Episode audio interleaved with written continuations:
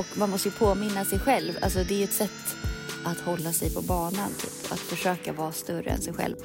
Att hon ska känna igen att hon är trött, att hennes beteende avviker när hon är trött och att hon själv läser av de uh, signalerna så att hon förstår att det här handlar om tröttheten. Det som jag upptäckte väldigt sent i mitt liv. Men det räcker egentligen bara med 22 minuters skillnad i sömn för att man ska ha en sämre moralisk kompass. Att jag använder ofta min ex eh, bedömningssystem. Alltså jag använder ju honom för att ta beslut och... Eh... Som, pro... som prefrontal cortex. Ja men, li, men faktiskt.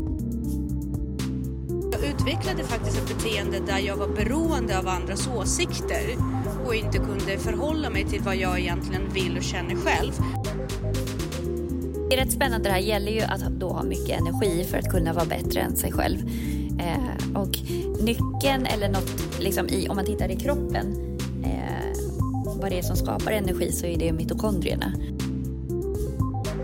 Ifrågasätter det bara, hur kunde jag glidit av där? För att mitt liv handlar inte om det, det handlar inte om de här beteendena, det handlar inte om de här reaktionerna.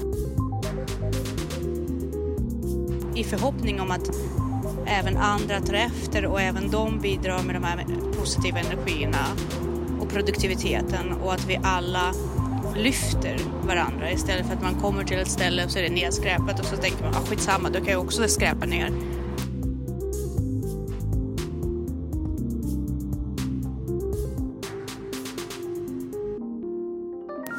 Men du tänkte ta upp det här att vara större än sig själv. Jag tycker det här med grönan och berg och saker som man överlag tycker är läskiga men klarar av. Mm. Det går ju lite in på det. Mm. För jag hade ju aldrig gjort det om jag inte blivit eh, tvingad att göra det. Nej. Alltså inte tvingad, ingen kan ju tvinga en till döds men det var ju verkligen social press. Jag hade ju lovat att jag skulle göra det till sällskapet jag var med. Uh. Och jag, eh, och jag blev verkligen så här pushad hela vägen för jag ville vända varenda steg på mm. vägen. Aha, Men sen ja. så committade, så ja, ja, det var, jag tycker det är jätteobehagligt just inväntan. Mm. Hade det varit så här, hoppa nu, då hade jag gjort det. Men inväntan och ångesten inför det. Ja. Men då praktiserade jag det här eh, som vi pratade om i några avsnitt förut om att eh, istället för att uppleva sig själv och vara rädd så intalar man sig själv att man är bara pepp och upphetsad. Ja, precis. För att det är samma reaktioner. Mm. Och det hjälpte väl någorlunda. Mm. För jag, jag såg ju ändå folk som kom ut och alla överlevde och det var barn. Så psykologiskt började jag tänka att det här är kul och sen så kommer jag ha överlevt det. Och uh. Det är den värsta grejen. Mm. Men det var fortfarande otroligt obehagligt. Men nu vet jag att jag klarar av det. Så nästa gång när jag måste göra det så uh. vet jag att jag redan gjort det så jag kommer överleva. Så det är en utveckling, utvecklingskurva för mig. Men just i berg dalbana, det är ju bara att slappna av och följa med. Liksom. För att det är ju så himla... Alltså, det finns ju inget att vara rädd för, för det kan ju inte gå fel. Ja men så kan man ju säga om fritt fall också men det är mycket mer obehagligt. Eh, det tycker jag liksom, Jag tycker att fritt, fritt fall är mycket mer obehagligt ja, än berg dalbanor. Jo för berg dalbanor då känner du ju verkligen att du sitter fast. Alltså fritt fall ja. är lite tveksamt, den där Ikaros som vänder sig. Ja, precis. Jag tycker nästan att Fritt fall var lite läskigare än Ikaros därför att Ikaros bromsas ändå ner på vägen ner på något mm. sätt. Mm. Medans Fritt fall faller verkligen fritt. Man mm. känner verkligen tyngdlösheten och mm. G-kraft, eller mm. G-kraften är först i slutet men ändå. Mm. Men jag överlevde, jag klarade det. Jag känner mig faktiskt lite mer, eh, jag känner mig lite tuffare efterhand måste jag ändå säga. Ja. Hur löjligt än det låter men det är en sån grej för mig. Absolut, men det är ju där du får dopaminet också. När du gör saker som du inte ja. egentligen vågar och så gör du det ändå. Ja, alltså jag kände ju eh, verkligen att min eh, självkänsla växte efter att jag klarade av det. Att jag inte mesade ur. Och grejen var också att min dotter fick se mig göra det. Mm. Vilket lyfte mig ännu mer därför att hon kan verkligen säga så här, ja men min mamma gjorde det här och då kan jag ju också göra det i framtiden liksom. Mm. Lite så. Alltså det är ju roligt när så ens var... barn har så positiva åsikter om mig, eller om en. Eh, mm. Hörde du vad, om det var Hugo, eller om det var, det måste ha varit Hugo, eh, på träslöjden när eh, Alexandra hade sagt så här, ja men eh, eh, här måste man vara lite stark om man ska liksom få upp den här burken eller någonting sånt där. Ja. Så här. Och Hugo bara, jag tror han gick typ i fyran eller något sånt där, och han bara, min mamma hon är jättestark. Ja men just det, men det kommer jag nästan ihåg. Frågan är ens om jag var där till och med när det hände för jag var ju deras fritidsledare just i fyran. Det var jättekul att han har den, eh, att den synen det. på dig. Liksom. Nej, men vad då tror du? Du är ju väldigt stark. Vet du, jag samlade ihop min eh, Elisabeth studsmatta som vi har köpt till eh, nya huset. Ah. Och eh, jag tänkte på dig då. Jag kommer ihåg hur snärtigt du spände åt de där fjädringarna på på, eh, på Sandhamn. Och, och jag, ja precis, och jag kunde inte ens göra det med krok och allting. Det, det gick bara inte.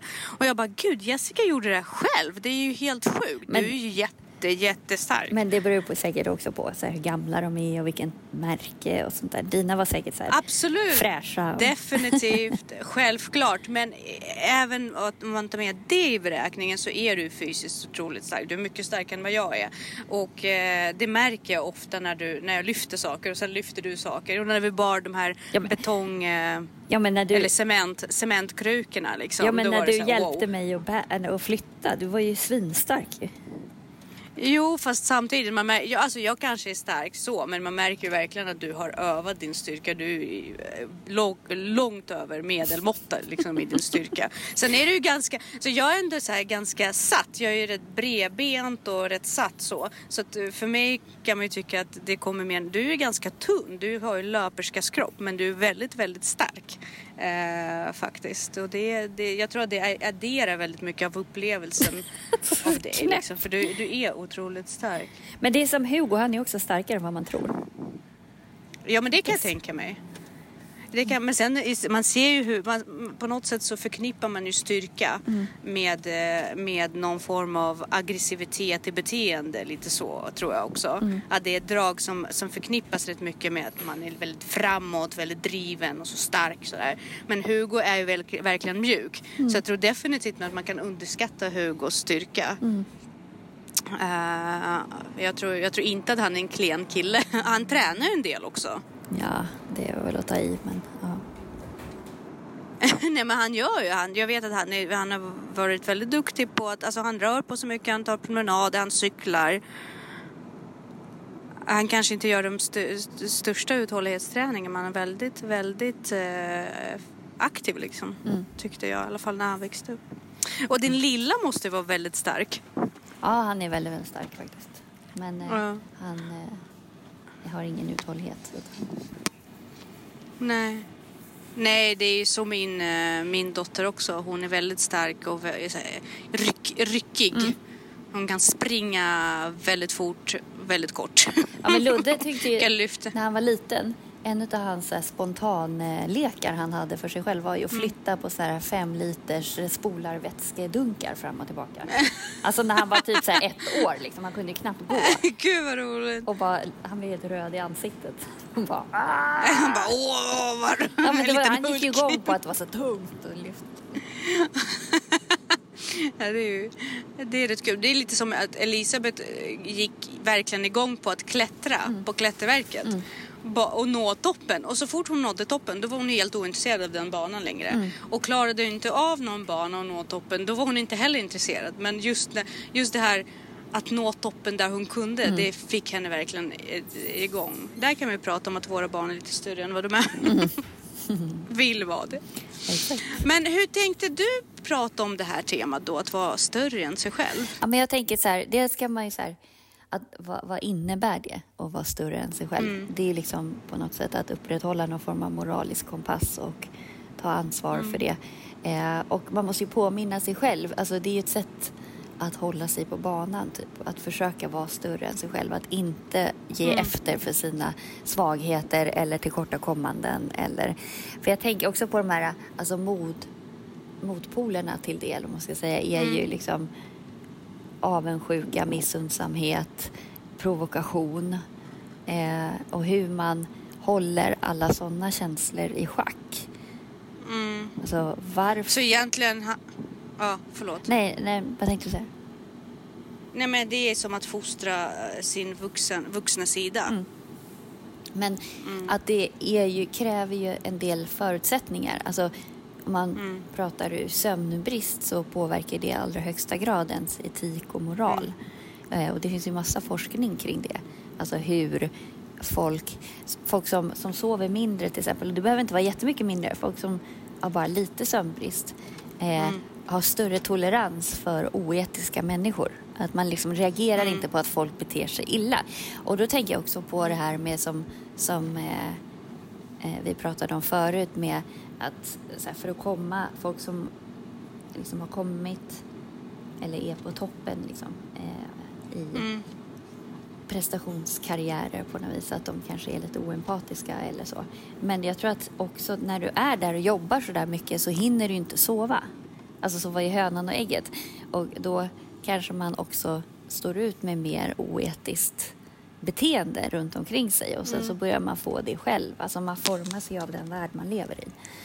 Eh, mm. Så att om du har jag tror att det, det är en del i bra ledarskap. En bra chef måste ju då sova mycket, tänker jag. Precis, man får inte vara utarbetad och trött därför att då är man benägen att begå mer misstag. Ja, och också uh, vara mer oempatisk och oetisk. Mm. Um, ja.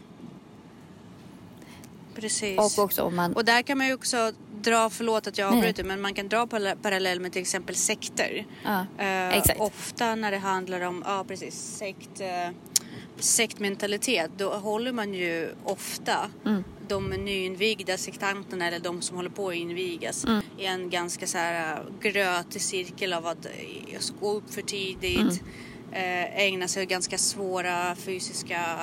Mm. Eh, antingen att man upprepar vissa mantran hela tiden, mm. upprepande beteende mm. eller att man, att man utsätts för ganska starkt fysiskt arbete i början av det här innan man initieras. Och då bryter man ju ner den vanliga moral, moral, moralkompassen. Ja men precis, det är ju hjärntvätt. Eh, hos dem. Precis, och sen så infiltrerar man då den nya doktrinen som hjärnan då mm. ställer om sig. Och det går mycket enklare under förutsättningen att man är trött. Men det räcker egentligen bara med 22 minuters skillnad i sömn för att man ska mm. ha en sämre moralisk kompass. Och det är ganska viktigt att och komma ihåg. Det gör också och särskilt att... när man fostrar sina tonåringar och eh, barn. Ja men jag tänker precis de, eh, på det för att eh, samma skillnad, eller liksom, det gör ju också att benägenheten att fuska mm. ökar ju. Och då tänker jag också med barn mm. som, de sover ju sämre generellt barn nu för tiden. Vilket gör att de inte har någon uthållighet och de orkar inte anta utmaningar och sådär. Eh, mm. Och fuskar mer och sådär. Så att skillnaden på att sova sju timmar eller sju och en halv timme, att man blir störd av skärmen hela tiden och sådär, det påverkar ju mm. sömnen. Vilket gör ju att då benägenheten att fuska och så.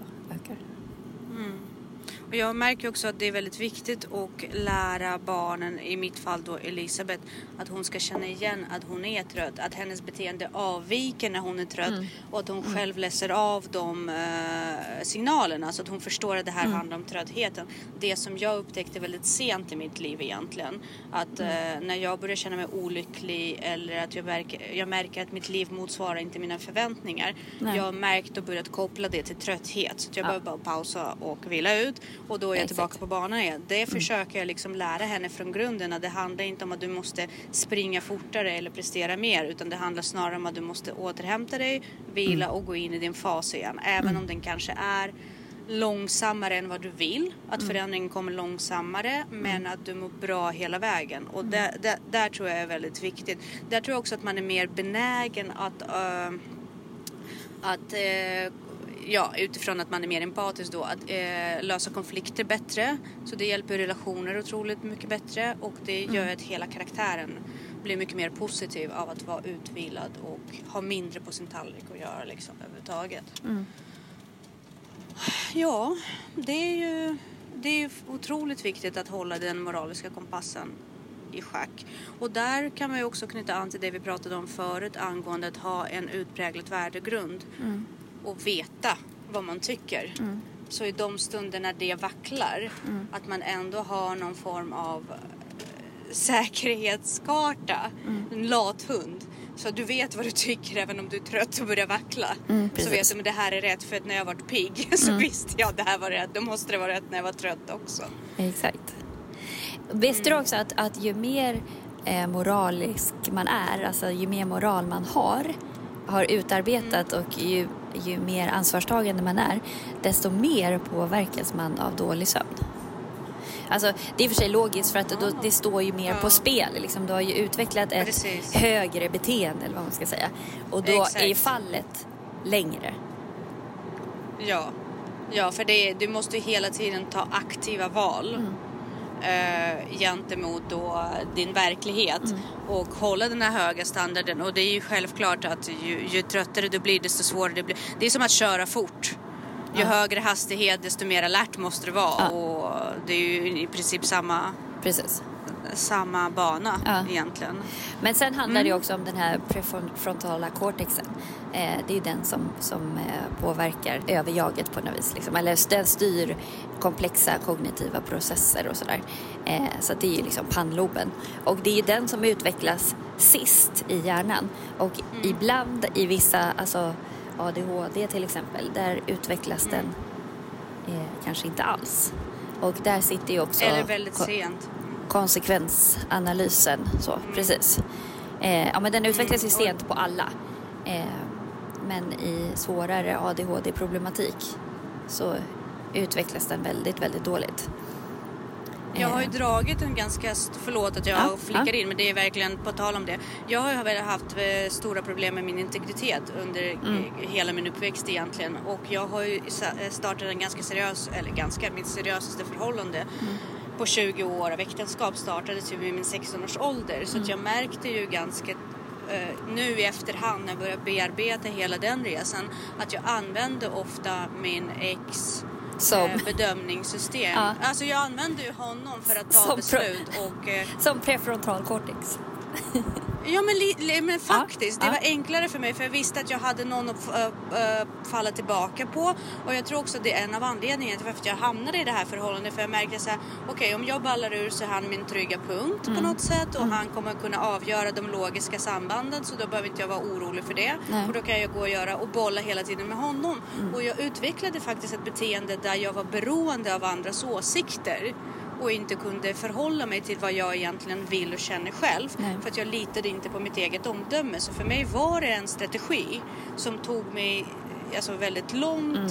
tog mig väldigt lång tid att bryta ner och inse. Och det är först nu vid 37 års ålder som jag börjar inse att herregud, varför har jag alltid frågat? Varför har jag alltid undrat? Varför mm. har jag inte kunnat köra på min egen rätt? Jag mm. litade inte på mig själv av anledningen till att jag var okapabel till att ta och förutse vissa beslut. Mm. Eh, och det märker jag ju nu väldigt starkt så här, i retroperspektiv. Så det, det, med min diagnos och allting. Mm. Det behöver inte vara så mm. men utifrån min story så har jag märkt det väldigt mycket att min frontala cortex har inte faktiskt utvecklats förrän senare, vid 30, började vid 33-årsåldern kanske, någonstans, någonstans där. Där ja, var kapabel ju... att spåra min, mitt beteende överlag. Alltså jag kunde lite mer objektivt värdera mitt beteende. Det var inte jag kapabel till vid 20 års ålder. Men är inte det en träningssak också? Alltså, eh, för att den, den är ju, den kan, den, är inte, den tar inte 30 år på sig att utvecklas. Alltså den, den ska vara utvecklad vid typ 20 års ålder. 25 kanske. Eh, sen, sen, sen kommer den inte längre. Jag tror att det där är mer ett beteende, en beteendeträning också. Att du har liksom dubbelt. Den kanske är Ja. Din konsekvensanalys är inte helt utvecklad men eh, du har dessutom hämmats i den själva analytiska förmågan också.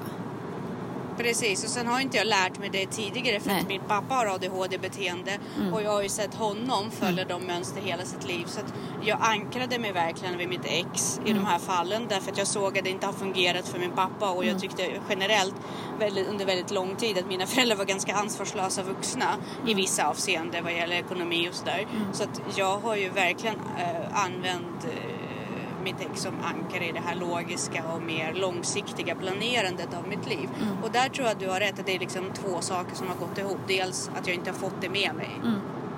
eh, från början men jag har ändå upp, uppmärksammat att det varit fel och mm. dels att, att jag hade någon som förhindrade mig att ska, skapa egen erfarenhet. Så mm. jag hoppas ju att Elisabeth får bättre förutsättningar för det. Mm. Och de här ADHD-människorna. Jo, men du har ju en ganska skarp analytisk förmåga. Så att den kommer ju kompensera för... Alltså så att din konsekvensanalys blir ju egentligen inte instinktiv utan den blir ju medvetet analytisk. Liksom. Alltså om du får stanna till och tänka efter så ja. då hinner du ju med. Ja, och där är det så himla viktigt och så himla intressant att du tog upp det här med sömnen. För det mm. har jag också hela tiden liksom berättat för det. Så fort jag är lite trött, så fort mitt liv går i en annan nivå, alltså i en annan fart, mm. så måste jag börja uppmärksamma mig för de här signalerna för det går för fort för mig. Mm. Det är bara så. Mm. Jag blir för eh, impulsiv, mm. jag blir för reaktiv mm. och det sabbar ju för mig i längden. Så där, där är det verkligen ett osynligt handikapp och jag märker mer och mer hur mycket det har påverkat mitt liv i retroperspektiv. Men sova är nyttigt för alla mm. och jag håller med om att chefer kan verkligen kan verkligen um, dra nytta av att um, ta lite tid för sig själva mm. och njuta av lugnet ibland bara för att eh, liksom, odla den här empatiska synen. Mm. Nej men precis. Märker du, märker du det på dina på våra chefer? Ja. När de är lite trötta. Men det märker man på alla egentligen. Man ja, märker det, märker det på man ju, ja, också. Verkligen. Det är klart. Mm. Men det är därför det är Men man blir man blir lite mer barnslig i sitt beteende när man är trött faktiskt. Ja, eller mer primitiv liksom. Ja, ja. Och det, blir, det blir ju en uh, överlevnadsfråga. Mm. Uh, kroppen inser att den, uh, den inte är kapabel, eller hjärnan inser att den inte är kapabel att ta beslut och då går den in i skydds, tycker jag, mer skyddande, avskärmande mm. beteenden. Liksom. Mm. Ja men precis. Och det är det som är liksom lite nyckeln att skaffa sig förutsättningar för att kunna vara större än sig själv. Och att man har också den här ja, polisen i sig på något vis som, som hajar till. Mm. Att när man är så här liten, alltså när man känner de här små känslorna. Att man mm. ja, på något sätt och där... reagerar. Alltså att man inte, mm. man, Alltså att man inte tycker att det är okej att man känner missundsamhet eller svartsjuka eller att Precis. man blir provocerad av folk utan anledning. Eller, eller det är klart att det finns alltid en anledning till att bli provocerad men att man ser att vad, vad handlar den här provokationen om egentligen? Mm. Exakt, att man inte köper läget och inte tar det, köper det som en del av verkligheten utan att man verkligen ifrågasätter det bara hur kunde jag glidit av därför att mitt liv handlar inte om det, det handlar inte om de här beteendena, det handlar inte om de här reaktionerna. Mm. Och där pratar vi då liksom någon form av helhet, holistiskt tänkande kring sin egen värdegrund mm. och hur man vill vara. Mm. Men, och där är det också otroligt viktigt att sätta mål för sig själv. Mm. Därför att har man, det har vi också pratat om väldigt många gånger men ännu mer det här att bli större. Mm. Utveckling tar tid. Mm. Eh, ju hårdare motstånd eh, desto större utveckling. Mm. Men man måste också veta vad man vill utvecklas till. Vad är målet? Man kan inte bara dra ett lass. Man måste också veta vart det lasset ska dras. Liksom. Mm. Och där får man ju fråga sig själv vad är det jag vill? Är det tanken om att utvecklas som människa och bli bara en större människa eller har man utvecklingsmål som gäller karriär, hemmet, relationer? Vad är ens drivkraft? Mm. På något sätt. Eh, meditationsmässigt och så här buddhistiskt mässigt så pratar de ju ganska mycket om merit. Mm. Liksom att deras högsta mål handlar, eh, handlar väldigt mycket om att öka godheten och öka mm. Precis. Snä, alltså liksom det stora överlag eh, godheten i världen. Och eh, du pratar ju ofta om, jag kom på det i morse faktiskt när jag städade av eh, sista boendet för jag är på väg hem nu från Norrland. Mm. Och eh, att man hela tiden lämnar alla platser man har varit på och alla relationer man har varit i och allting egentligen snäppet bättre mm. än vad det var när man kom dit då, då, då sätter man ju världen på något sätt i en positiv spiral. Och jag tror att mycket av det här är ju väldigt buddhistiskt ändå. Att, att man hela tiden skapar mer merit, mer merit liksom. Och mm. med, om för, I förhoppning om att även andra tar efter och även de bidrar med de här positiva energierna mm. och produktiviteten och att vi alla lyfter varandra istället för att man kommer till ett ställe och så är det nedskräpat och så tänker man ah, skitsamma, då kan jag också skräpa ner. Mm. Vilket är helt fel. Ja men sen måste man ju också ha ödmjukhet i att du kommer aldrig kunna lämna allting bättre än vad det var. Du kommer aldrig... Nej. Men att man liksom ändå försöker att Ja, inte för, göra det sämre i alla fall. Eh, precis, inte göra det sämre och inte bli bitter och gå in och säga men om andra gör då kan jag lika gärna också. Mm. Utan att man hela tiden fostrar moralen av att jag behöver, det är mitt val. Mm. Mitt val har ingenting att göra med hur de andra har betett sig i samma situation. Mm. Jag har min egen väg att gå. Mm. Och där övar man ju även integritet. Mm. Precis. Jag tror att det är viktigt. Men det är rätt spännande. Det här gäller ju att då ha mycket energi för att kunna vara bättre än sig själv. Eh, och nyckeln eller något, liksom i, om man tittar i kroppen, eh, vad det är som skapar energi så är det mitokondrierna. Eh, mm. Och något som är rätt coolt är att, att man ärver sina mitokondrier från sin mamma. Mm. Så att själva den DNA-koden Eh, mitokondrierna mm. har ju ett eget DNA som, som kallas för mtDNA, eh, mitokondrie-DNA. Mm. Och den mtDNA ärver man från sin mamma.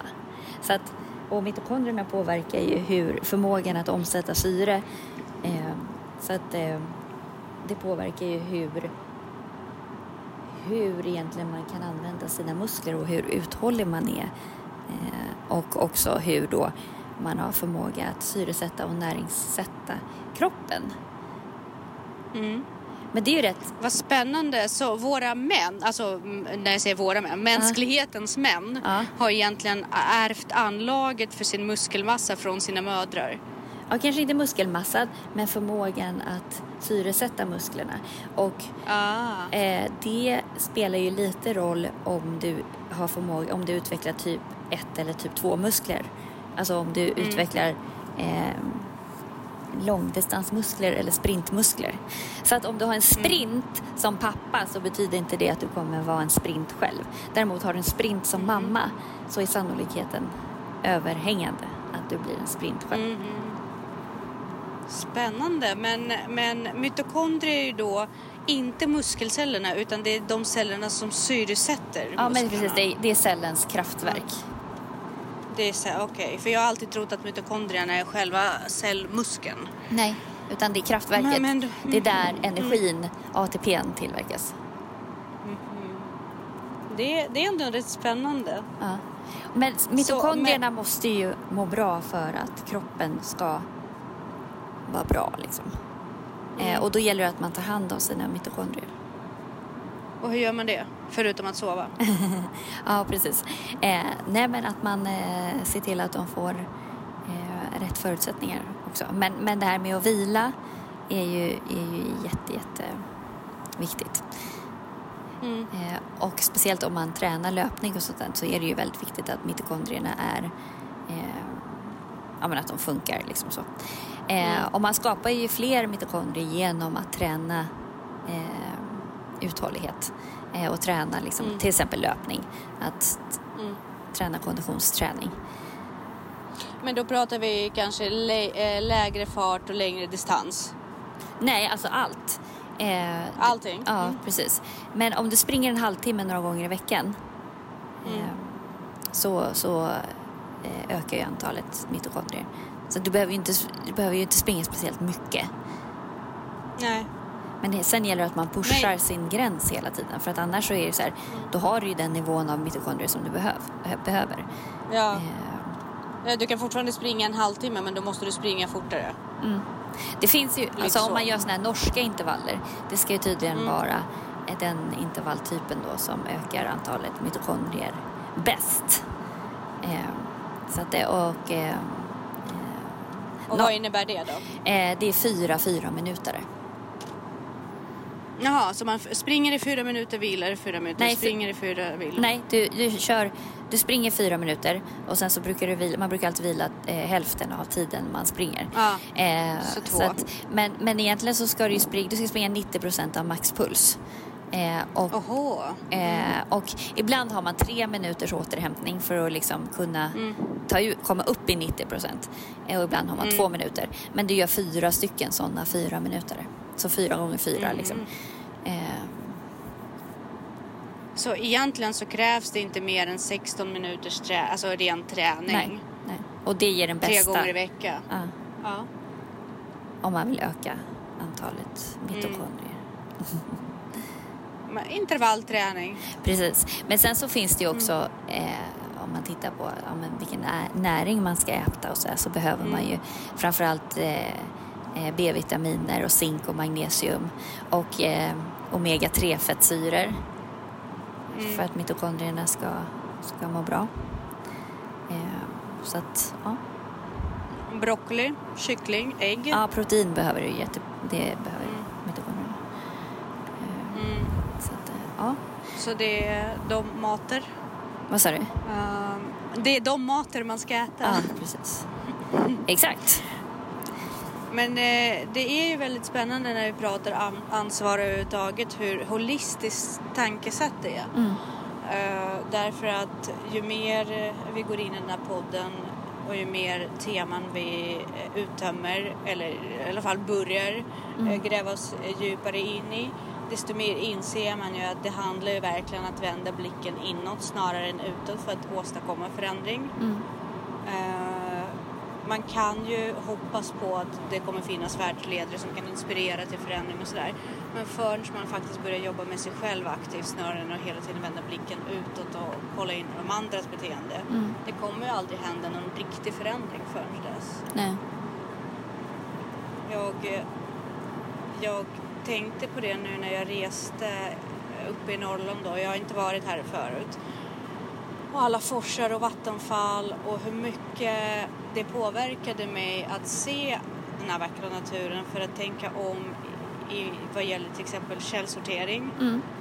Eh, tänka om snabb, kring snabbmode. tänka om materialism överhuvudtaget. Det gav, det gav mig verkligen en fantastisk skjuts i det och bara mm. shit, jag får lov att kostnadsfritt gå världens finaste vandringssträckor bada i de renaste forsarna. Mm. Och det, alltså det finns här mm. till förfogande för mig. Det är självklart att jag ska göra mitt allra bästa vad gäller att tänka eko mm. och miljövänligt för att bevara det. För vilken skatt det är. Och det är självklart att vi är, alltså varenda individ är en stor del i det här fantastiska kretsloppet som är vår värld. Mm. Och vi måste verkligen börja tänka på oss själva som väldigt viktiga spelpjäser. Precis. Varenda en. Och det var ju det du pratade om för ett par poddar sedan. Mm. Nej men jag, jag alltså man, må, man, kan inte bara gå runt och tänka att man vill bli en bättre människa. Man måste också skapa förutsättningar för att kunna bli en bättre människa och mm. ha en aktiv polis inom sig som faktiskt lar, mm. larmar varje gång det liksom slår fel. Och så får man backa Precis. och inte försöka motivera sitt beteende utan bara att det där var oskönt beteende. Sluta. Mm. Precis, precis. Och, och fostra sig själv därför att jag tror att det, det, du, det vi pratade också om uh, angående media, vi har pratat om det för några gånger sedan, att, att media vinklar saker och det händer så mycket saker. Vi utsätts för rätt mycket media överhuvudtaget. Mm. Ibland klarar man inte av att kritiskt granska allting. Ibland måste man bara skärma av. Mm. Ibland måste man ta ansvaret att ta sig själv ut ur den här ekvationen som är vår värld och stress och pengatjänande och allt vad som kallas status och bara ta sig ut ur det och bara vad vill du? Vad gör du? Vad är viktigt för dig? Mm. Tänk inte på alla andra. Tänk nu bygga din egen standard mm. och följ den. Mm. Och det behöver inte vara många grejer liksom. Nej, precis. Mm. Men, men sömn, rätt mat och sund inställning liksom. Blir ju väldigt stora hörnstenar i det här. Exakt. Men också miljön, alltså människor som du umgås med. Mm. Det är väldigt viktigt och det Verkligen. har vi också pratat om att det, mm, du vill ju vara en miljö där sånt peppas, alltså där man blir peppad av sina nära och kära. Bara, Gud du källsorterar, gud vad du är duktig och inte bara fan vad jobbigt, nu måste jag göra det här igen. Mm. Ja, men framförallt kan vi bara... utvecklar ens empati. Mm. Att man alltid Precis. Uppmuntras att tänka på båda sidor och inte fastna mm. i liksom, skitsnack och sådär. Mm. Och det tror jag också att frontalkortex, alltså ju mer man övar i det, desto snabbare blir man i det här eh, övningen är att eh, spegelvända situationen och bara varför gjorde den personen mm, så? Precis. Det måste finnas ett logiskt system för varför den personen betedde sig även om det verkar ologiskt för mig och då kommer det här analytiska och ytterligare ge den en boost i att klara av och orka och ta hela tiden framåt. Mm. Och inte glömma, det här är en resa som aldrig tar slut. Mm. Du kan, det är lite som viktminskningsresa. Jag tänkte faktiskt på David Ek här eh, för någon dag sedan för jag har slarvat rätt mycket med maten. Mm. Fullt medveten med semester men ändå. Och hur han förhåller sig till maten. Jag tror att man ska förhålla sig till och viktminskning, hur man ska förhålla sig till livet överhuvudtaget. Det är en ständigt pågående resa. Mm. Du kan aldrig sluta tänka på maten precis som du aldrig kan tänka, sluta tänka på din moraliska utveckling. Nej. Och vara större. Det är inte, målet är inte att nå någonstans. Målet är att hela tiden pressa och pressa och mm. pressa och bli bättre och växa och utvecklas. Precis. Om du får nämna någonting som du är mest stolt över, som du känner så här, här, här känner jag att jag, här växte jag verkligen. Oj. Vad, vad, som avslutning här, vad, vad skulle det vara? Vad spännande det skulle vara att höra det. Om du vill dela med dig. Jag vet inte om jag kan, för jag kommer nog inte på någonting. Um, jag har nog inget sånt tillfälle liksom som jag... Det är en ständigt pågående resa för dig. Ja, snarare det. Mm. Eh. Och det kan ju vara en väldigt stor prestation i sig tror jag. Att, att du hela tiden kämpar med det. Du har alltid under väldigt många år liksom tänker de banorna, inspirerat människor kring dig. Mm. Mm. Du då? Oj, det måste vara Elisabeth. Mm. Att vara mamma. För det är verkligen någonting som jag har väldigt många gånger upplevt har varit väldigt svårt för mig. Mm. Eh, men att inte ge upp och fortsätta och be om ursäkt och, och inse mina egna misstag. Man, man känner sig väldigt liten som mamma när man ber om ursäkt till sitt barn för sitt beteende. Mm. Men jag tror att jag också som starkast eller som stoltast över att jag vågar göra det. Mm. Att jag verkligen inser mina misstag. Det, det är en grej för mig faktiskt. Att be henne om ursäkt när jag känner att jag har gjort fel. Mm. Ja, det är faktiskt... Det är större än sig själv. Det, det, det, för mig är det så tror jag. Mm. För mig är det så. Mm. Ska Men... vi säga tack och hej och vi hörs nästa vecka? Det gör vi, absolut. Bra. Hej då. Hej då.